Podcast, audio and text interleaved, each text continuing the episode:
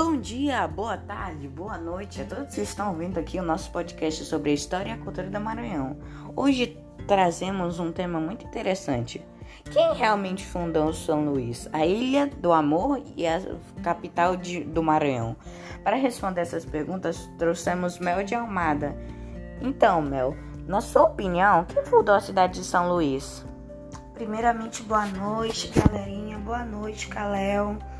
Bom, de acordo com a história, os franceses foram os fundadores da capital, mas os colonizadores foram os portugueses que chegaram e expulsaram os franceses das nossas terras. Hum, então, na sua opinião, você acha que a França fundou São Luís, né? Exatamente. Você sabe que tem historiadores que atribuem que Portugal foi fundado, ou é, São Luís foi fundada por Portugal, né?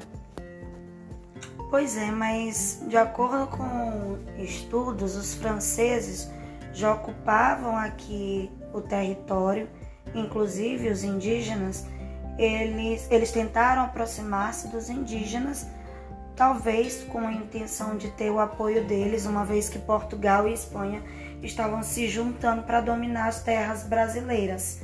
É, Espanha preocupada ali com a área do Peru e Portugal com o intuito de chegar e colonizar e estabeleceu estabelecer o que realmente chegou a estabelecer, que é a desigualdade social, é, o mandar no território, né? A França, talvez, se nós tivéssemos sido colonizados pelos franceses, tivéssemos mais aquela ideia pregada por eles de liberdade, de igualdade. Sim, é verdade. Quais influências você consegue perceber na nossa cultura, a cultura ludovicense, é, que justificam a fundação francesa da cidade? É a construção dos fortes como maneira de fechar as entradas e as saídas de São Luís. Hum, você pode me dizer também algumas influências portuguesas? Os azulejos, né? É. As construções, a arquitetura muito parecida com a de Portugal. É verdade. A cidade com mais de 400 anos traz consigo marcas da sua fundação e do seu crescimento urbano. Assim que São Luís você gostaria de ter nos próximos quatro anos?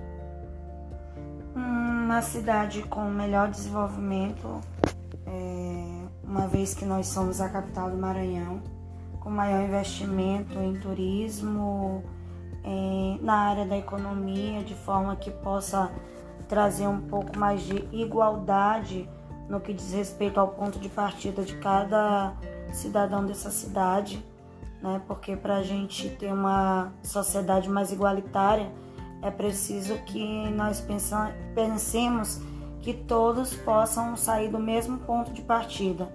Então, investimento na educação eu acho que é o grande pilar do desenvolvimento de uma sociedade, uma vez que é aquela válvula que permite que qualquer qualquer ser humano possa sair da, da caverna do não conhecimento. Acho que é isso que eu espero para São Luís. Uma cidade de intelectuais, uma cidade de pessoas que tenham oportunidade. Hum. Eu espero que isso aconteça mesmo, né? Então, como aliar a qualidade de vida assim com tantos problemas urbanos? Eu acho que a mudança na gestão política, né? É, se temos tantos problemas urbanos, é sinal de que o investimento político tem sido pouco. É, partindo, por exemplo, do ponto da educação. É claro que a gente não pode pensar que a cidade tem problemas com, no que diz respeito à poluição só porque falta a infraestrutura né, de, de esgoto, tratamento de esgoto, por exemplo, descarte de lixo. É preciso pensar na educação da população. Mas, se não há uma educação, um, um investimento na educação municipal, por exemplo, como fazer com que a população tenha essa consciência, né? É preciso que haja aí papel do, do público para afetar na vida do cidadão.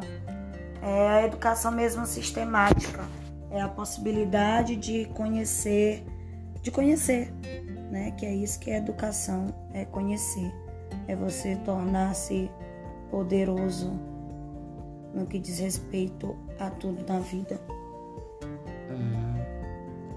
É, então, acabamos aqui nossas perguntas eu queria agradecer a você por aceitar essa entrevista e que espero que a gente tenha a oportunidade de se falar de novo, de, de ter outra entrevista assim.